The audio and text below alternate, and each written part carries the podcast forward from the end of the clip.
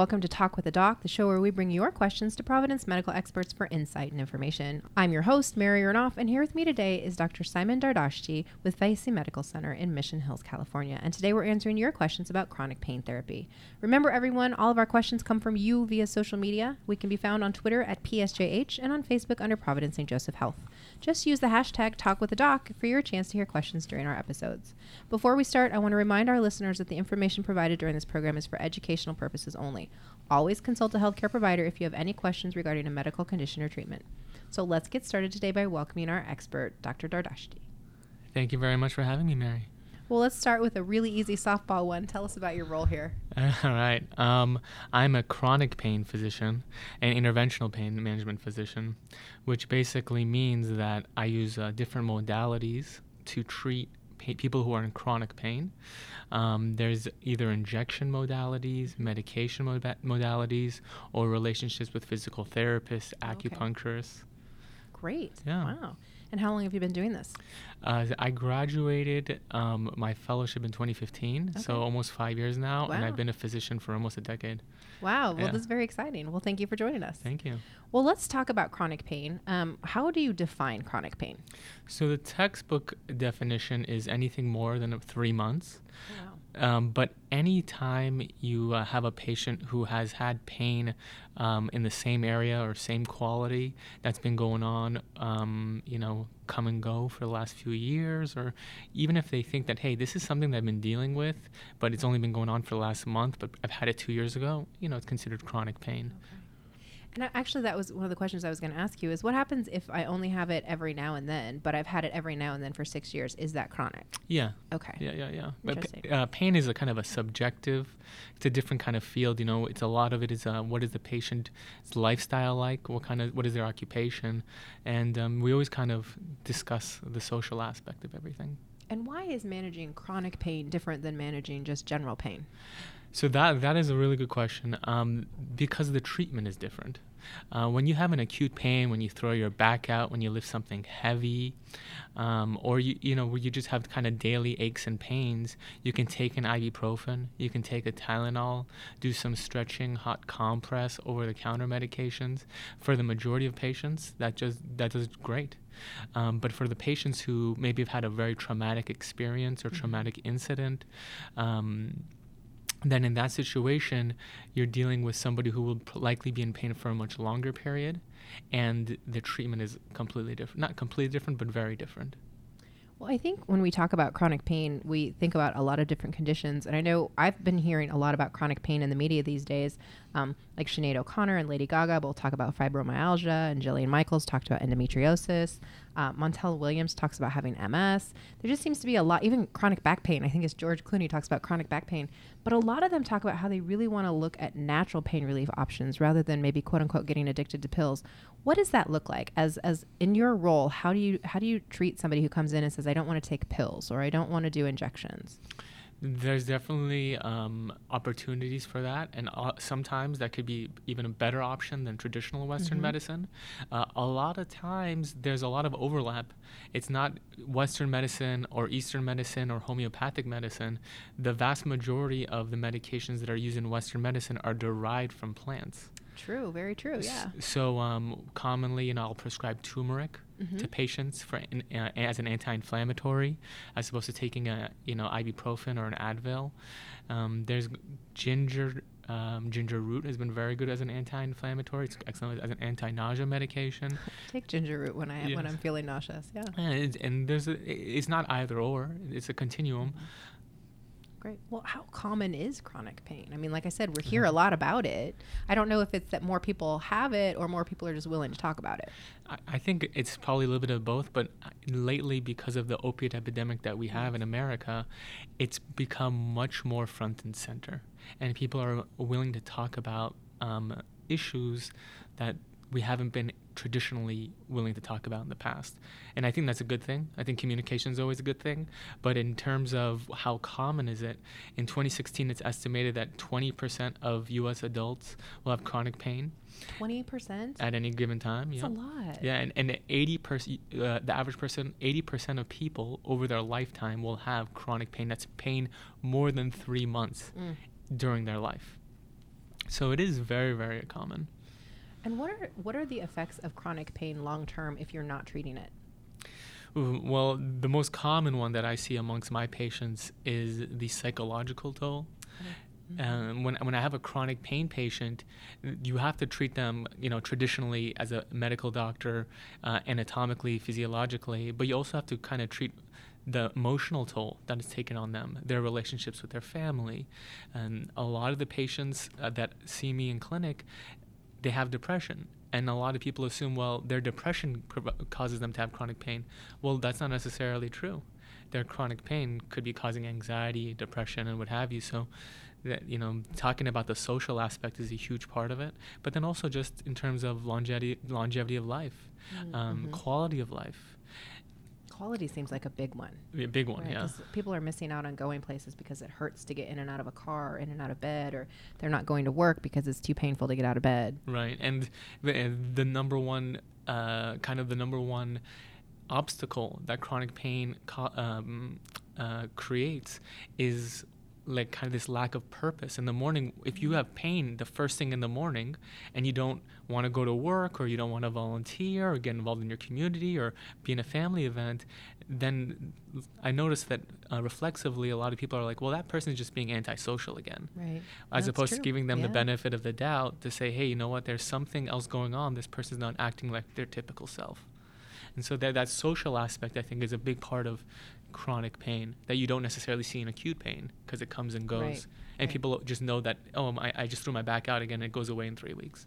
I think that's interesting because I think if we see somebody who has a broken leg, we expect them to be in pain and we're sympathetic to them. But when we hear somebody say, I have chronic fatigue or I have fibromyalgia, we don't see it. We don't understand it. We're like, so you're complaining again, Right. right? Or you're missing another day of work. How do you handle with your patients having them be able to articulate and explain it to the outside world? Um, well, the, the criteria to diagnose chronic fatigue or fibromyalgia is actually pretty clear. And Mhm. oftentimes, when I talk to my patients about it, they're like, oh, I have that. Oh, I have that. Uh, the most common one that the average layperson doesn't know about is sleep disturbance. Uh, Ah. yeah, in chronic fatigue and in uh, fibromyalgia, very few people, patients get a full six to eight hours of sleep. And I tell them, hey, you know, you're not sleeping the full six to eight hours, eight and a half hours. Um, you know, that could worsen your pain. Um, and Oh, because your body's not regenerating itself. It's not restoring Exa- itself. exactly, bingo. Right. Tissue, mentally, a lot of hormonal regulation Oh, gets disturbed, and there there is a lot of pain regulation involved with hormones. Um, so there is, and it, this is considered to be the century of the mind, and Mhm. we're learning a lot about the mind, Absolutely. how it right. works. So there are parts of the brain that are hyperactive in individuals who have fibromyalgia or chronic fatigue syndrome, which you can see on a functional MRI that you don't see in another individual.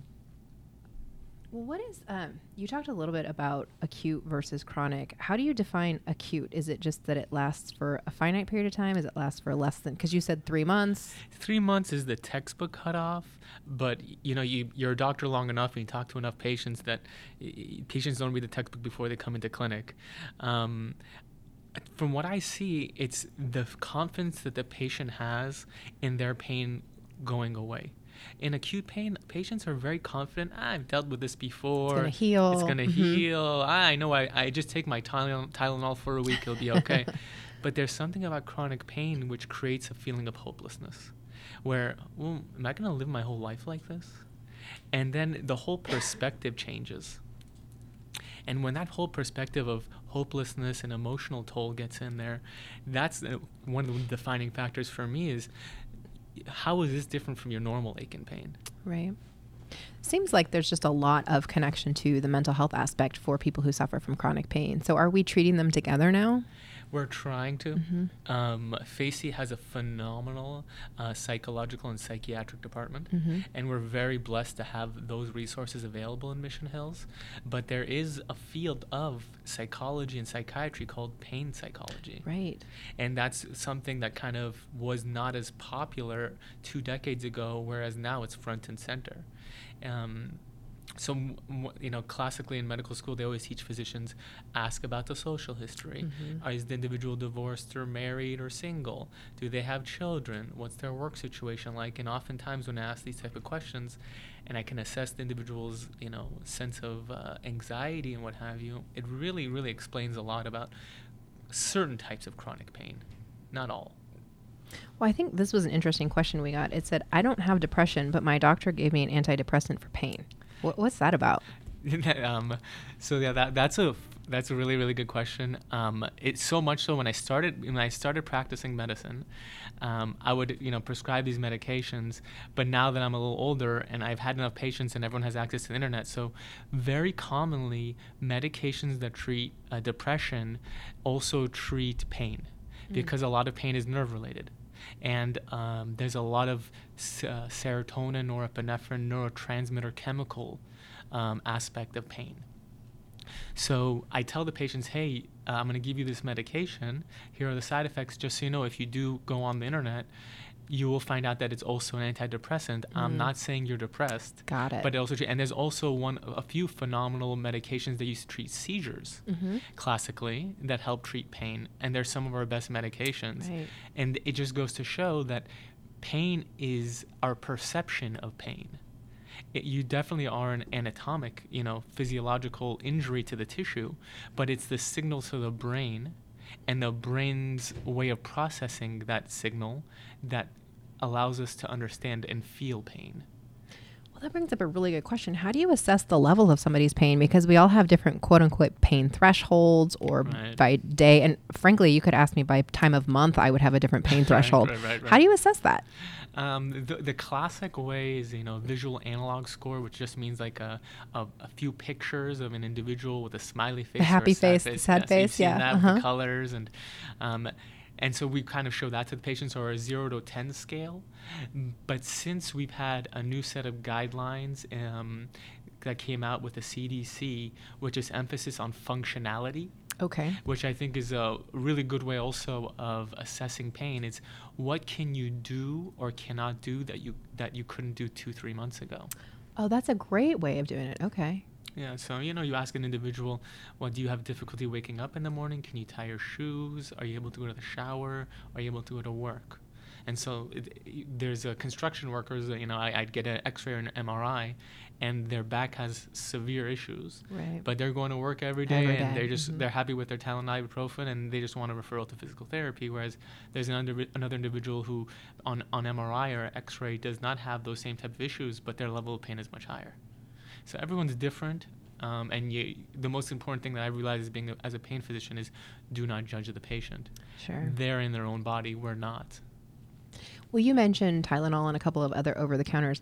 Are there any long term effects? Like if people who are trying to manage their pain are using Tylenol or whatever, I mean, obviously there's some health effects, but is it going to prolong their pain if they're not getting it treated the right way?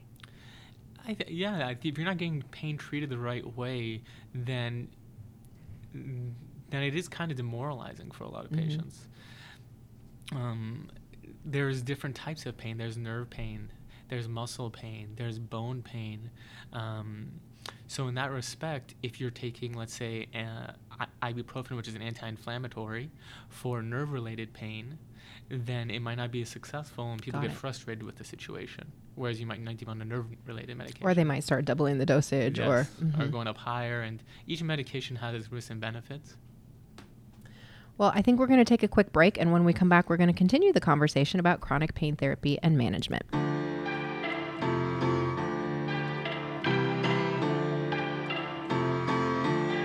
falling into you, baby.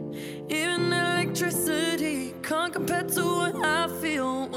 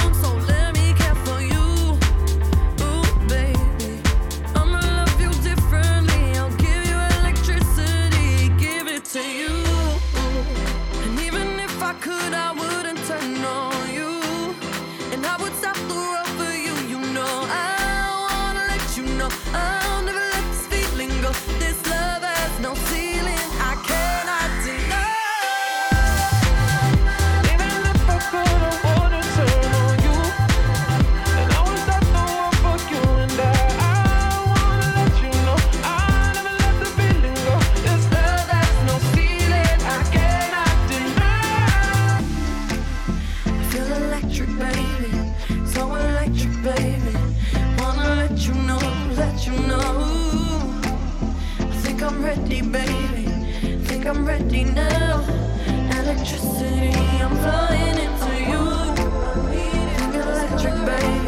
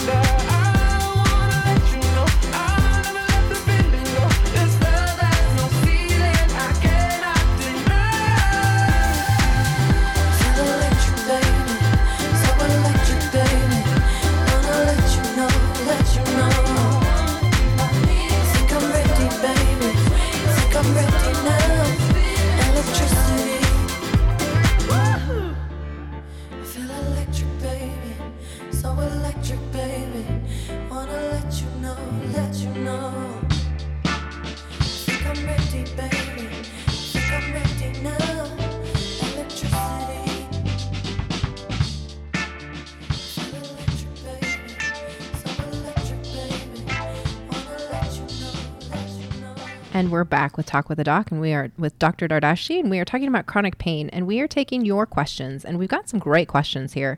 Um, one of the questions came in: Should I look at massage or physical therapy to deal with my chronic pain? Um, it, once again, it depends on the type of pain. A massage is really good for muscular, tendon, ligament, soft tissue pain, kind of daily aches and pains. Um, when it comes to physical therapy, that would be helpful for most type of pains because if you can strengthen your muscles, which is almost like uh, going to give support to your joints um, and the rest of your body, it's always a good idea. But it depends on the type of pain. For typical daily aches and pains, yes, I think it can help, but you know, it, it's good to be mindful that there are other types. Sure. Well, one of the questions we got was: Is it true that weather can affect my chronic pain? Yes. Um, th- you know the data and when you when you research it, there's a back and forth. But clinically, I have enough patients who come to me during the winter time and say that their arthritis in their knees and hips and shoulders is acting up because the weather changed. Absolutely. I hate running in the winter because my knees hurt, but I'm fine in the summer. Yeah, exactly. And I'm not that old. I want to be really clear, guys. I'm not that old. well, what about herbal supplements? One of the questions said, Are there herbal supplements that I can take as an alternative to narcotics? That is also fairly controversial for some. Um, I used to really uh, be a heavy proponent of glucosamine and chondroitin. Oh, okay. Uh, I don't think it's necessarily going to cause you any harm, but uh, the the data to say that it's helpful isn't isn't isn't there. Now, when I talk to people who specialize in herbal supplementation, they say, "Hey, the quality of of the product that is that is out there isn't the same quality that they can offer," um, and I'm mindful of that, but. There is really good data to say that turmeric is a great anti-inflammatory. I prescribe that. Oh, yeah, you mentioned that. Yeah, Mhm. and ginger root is a is a good one. When you say you prescribe turmeric, talk to me. Is that like I go get it at the store and I put it in my food? I take it? Is it pill form? So the easiest way is to get turmeric powder. You know, Oh, put it in your tea. Um, you know, three times a day. But it's become so common. You can get it at most uh, vitamin shops, or even pharmacies have been ordering, been able to order it. Mm-hmm. Oh, nice. Yeah, so it's it's becoming much more common to get these type of what used to be considered alternative medicines, which are now not alternative; they're mainstream. They're mainstream. Yeah. Well, you mentioned earlier injection therapy, and one of the questions said, "Is cortisone shot good for chronic pain?" So It's not necessarily the cortisone shot, but it is the location. Okay. So if someone has sciatica and they have nerve pain going down from their back all the way down to their foot, a cortisone shot could be very helpful. It's called like an epidural injection. Um, the, one of the more common injections that we do and most interventional pain physicians do is considered to be a facet medial branch nerve block, which is specifically for ner- for joint pain oh, okay. and it's for people who have arthritis.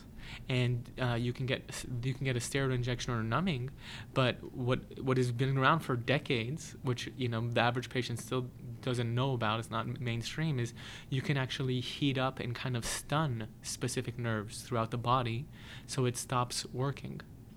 And you can do that for the neck and low back and any type of nerve pain, for you know inguinal hernia pain, hmm after surgery or any type of knee pain after a knee replacement. Interesting. Um, I'm going to throw this one at you because I, I, I know we didn't prepare you for it, but what about like red light therapy? I've heard a lot about red light therapy for pain. Is that something that you guys are working on or is that kind of like way out there right now?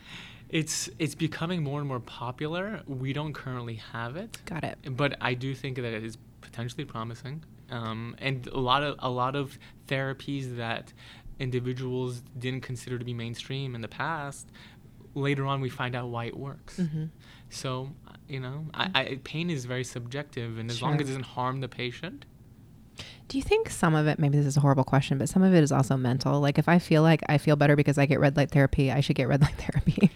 A part of it is um, the the standard that we measure against is the effect on placebo, which is thirty percent. sure. Oh, wow. Okay. So we'd want more than th- well above thirty percent of people to get relief. Got it.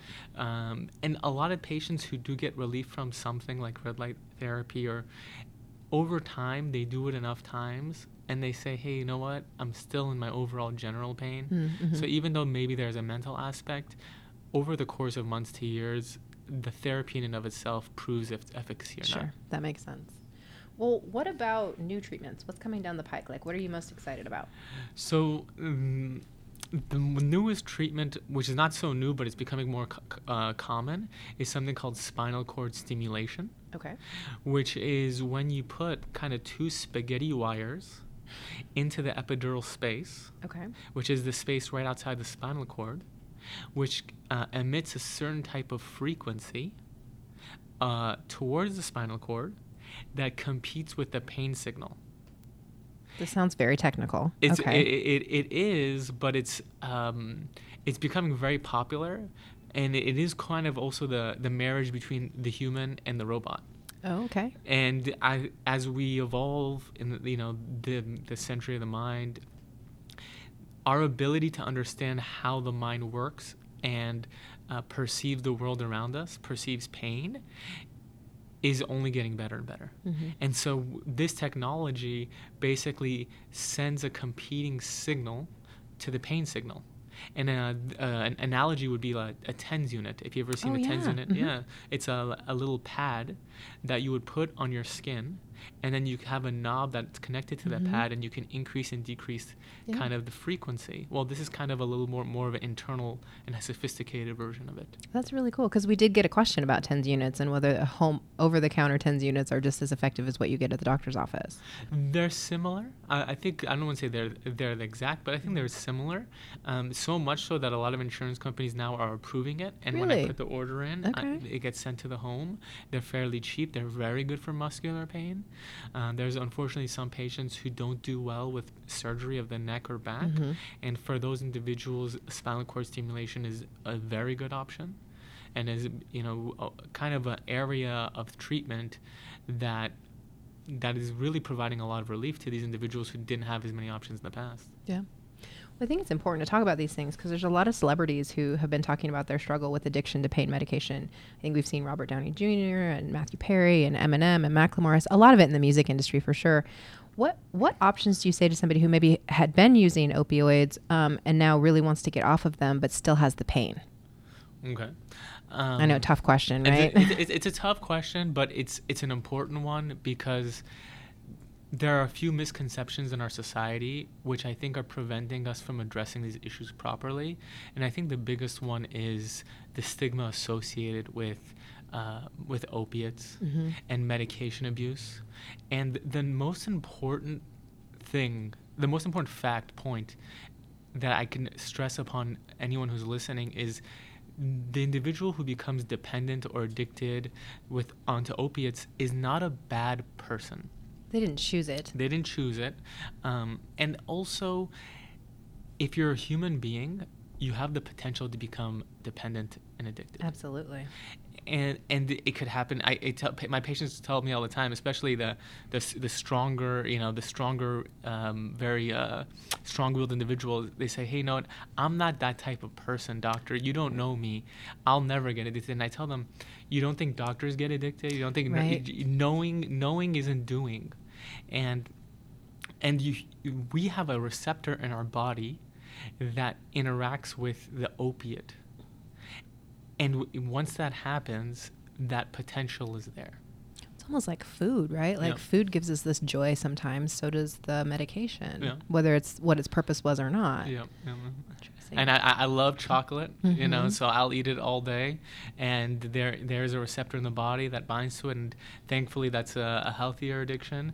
But that's not to say that I know it's not it's not good for me. Right, right. But I love it. it doesn't make you a bad person. a bad yeah. Mhm. And so, so thankfully in society today, we're becoming more conscientious and open about talking about what used to be taboo. Mhm. And I just want to encourage individuals to be willing to communicate and not come off as judgmental and be willing to allow individuals the freedom to express their concerns. And there are options available to treat both dependency addiction and pain that wasn't as commonplace even five oh, years ago. So you could stay on on medications if you needed to and still manage the addiction. Is that what you're saying? Well, there are medications that treat both pain and addiction, Okay. and there are opiates that work differently. Okay, Yeah. interesting. So what you do is is a little bit unique, but if I were to schedule an appointment with someone like you, what would I expect from my appointment? Um, I t- kind of t- I talk about your pain, the quality, the duration, how it happened. Um, Oh, that's very important, right? We do, yeah, we do a lot of driving. Um, we do a lot of sitting. hmm So we- individuals get in car accidents, get rear-ended, whiplash injuries. Oftentimes, when the pain started, is one of the most cru- most important factors. Sure. Um, a lot of individ- uh, a lot of women who bear child bear children have a prolonged uh, Mm, delivery mhm. that can affect the nerves. Mm, so it all depends. Uh, we're gonna ask you probably a ton of questions, try to understand the, the, the pain specifically, and then also just tailor treatment for that in, for that individual. And how how long would I see you? How many appointments would I have with you? It, I assume it varies by the patient, but It, va- it varies by the patient. Um, most patients, we can get the if they're in severe pain, we can get them to at least functional Okay. within three three months, three to six months. So our first goal is always to get the person to be functional, to be able to go to family events, to get them to be in a more social environment, and that that's that for me is really important. And for most pain doctors, it's something that's talked about a lot in the conferences is functionality Mhm. as opposed to trying to get the patient to zero out of 10 pain it's try to get them to a more men- better mental state so that they will feel more motivated to treat their pain it's a little bit quality of life, yeah right? absolutely absolutely And are are physicians like you? Are they part of our health plans typically? yeah um, uh, pain management as a field has been around for over three decades now um, epidurals facet injections spinal cord stimulators interventions um, nerve kind of stunning procedures are oftentimes covered by insurance companies. Uh, epidurals and facets and spinal cord stim are all, all, all throughout the insurance companies. They're, v- they're very commonplace. So it's nothing like voodoo or anything like that, which is not on there. It's, yeah. That's great. Yeah, yeah. Well, do you have any like real big success stories or somebody that I mean, obviously don't go into detail, right? Don't tell me it's Bob, but any success stories of the work that you've been doing that's really been helpful to people? It's funny because it's always around the holiday time where people appreciate that they're out of pain. Oh, sure. So every November, December, it's when I get the chocolates Oh. and the, you know the, the gifts and the, thank you letters that I realize how much good I've been doing. But I, there's a ton of success stories. Um, a lot of individuals, I think, just want to to live their life and go to work and be there for their family. And when they're able to do that, they always share their thank you. Um, there's w- one lady who's just I I re- I know her because she's so thankful and so sweet, and she's Mhm. always giving our clinic cookies and hugs. Um, she had a, a a surgery, a female surgery, um, lower in the abdomen, and she's been having a nagging nerve pain. Oh, Yeah, and and uh, she had gone to a few other physicians, but she had never gone to a pain management physician, and we were able to locate the pain, and locate the area and locate the nerve. wow. Kind of stun the nerve, and so far she's been pain free for about ten months. Oh, that's amazing. Yeah, and she's just been so such a like just optimistic person, such a like ray of sunshine whenever she comes in, that it's just heartwarming. And you know there are a lot of stories like that. And you know, I need to know. Has she brought cookies in today? Can I go get cookies? Because you mentioned a chocolate addiction. I definitely have a sweets addiction. So next time she brings some over, maybe I'll come back. Okay, please, Thank please let us know. Of course. Well, one of the questions we got, and I think we touched a little bit on it, but was how can I make my family understand how much pain I'm in? They think it's all in my head. Well, well, just because it's all in your head doesn't mean the pain doesn't exist. Mm-hmm. So that that's one that's that that's one major point that I tell family members and bringing in a loved one or family member into the clinic visit is one of the best strategies that I have Mhm. because we don't understand pain from the individual's perspective. Sure. So understanding it from their perspective is very important. Um, I think whenever that conversation happens where people don't understand my pain, they feel like their pain is not valid Mm-hmm. and they feel judged. And it goes back to the whole don't judge the individual. Um, Well, then they probably also think, well, I shouldn't show my pain, or I should try to, to power through the pain, and that's probably detrimental as well. Right. It, it, it is because if you kind of bury the pain and you don't acknowledge it, then you'll never overcome it. You have to first acknowledge it, diagnose it, understand it, and then go from there. Um, there are individuals who, you know, a large part of chronic fatigue or fibromyalgia is the way the brain works and Hmm. processes our, our perception. Whereas maybe normal stimulus like touch is now sending a pain signal Oh, interesting. right so in, in certain situations just because you know there wasn't a car accident or uh, mri finding or x-ray finding that shows an injury doesn't mean that there's in pain. Pain is what the pa- the person perceives it to be. Mm-hmm. the most important question is assuming let's assume in this situation the individual is having a very heavy component of a, a mental aspect of pain. Well you can't treat it with tylenol ibuprofen. Right. there's cognitive behavioral therapy. There's biofeedback Oh, what's that? so basically it's a way for an individual to monitor there's what the classic way is like you monitor someone's heart rate Mm-hmm. and you provide them a way to decrease to relax Okay. meditate decrease their heart rate and you give them real-time information live at that moment so that they know then and there if their if their physiological function is kind of in a higher state of alert Oh, interesting. Okay. and you try to get them to retrain their body and mind to get out of a kind of panic anxiety type mode and to self-regulate down oh, that's really good. and it's it, and it's very very very helpful for certain individuals um, low impact exercise uh, there's aqua physical therapy swimming Mhm. is probably the one of the most important It's one of my favorite ways, especially if my knees hurt, to Yeah. actually do workout in the pool. Yeah. it's great for the joints it's great for the heart um, we came from the water Mhm. you know I am a water baby. I do love it. Oh, well, Dr. Dardashti, this has been great. Thank you for giving us your time today and for answering all of our questions, and to everyone for listening and sending in your questions. You can follow Facey Doctors on Twitter at Facey Medical and on Facebook under Facey Medical Group. We look forward to future topics with more experts from Facey and Providence. Make sure to follow us on social media at PSJH on Twitter and Instagram and under Providence St. Joseph Health on Facebook. To learn more about our mission, program, and services, visit future.psjhealth.org. Thanks for listening.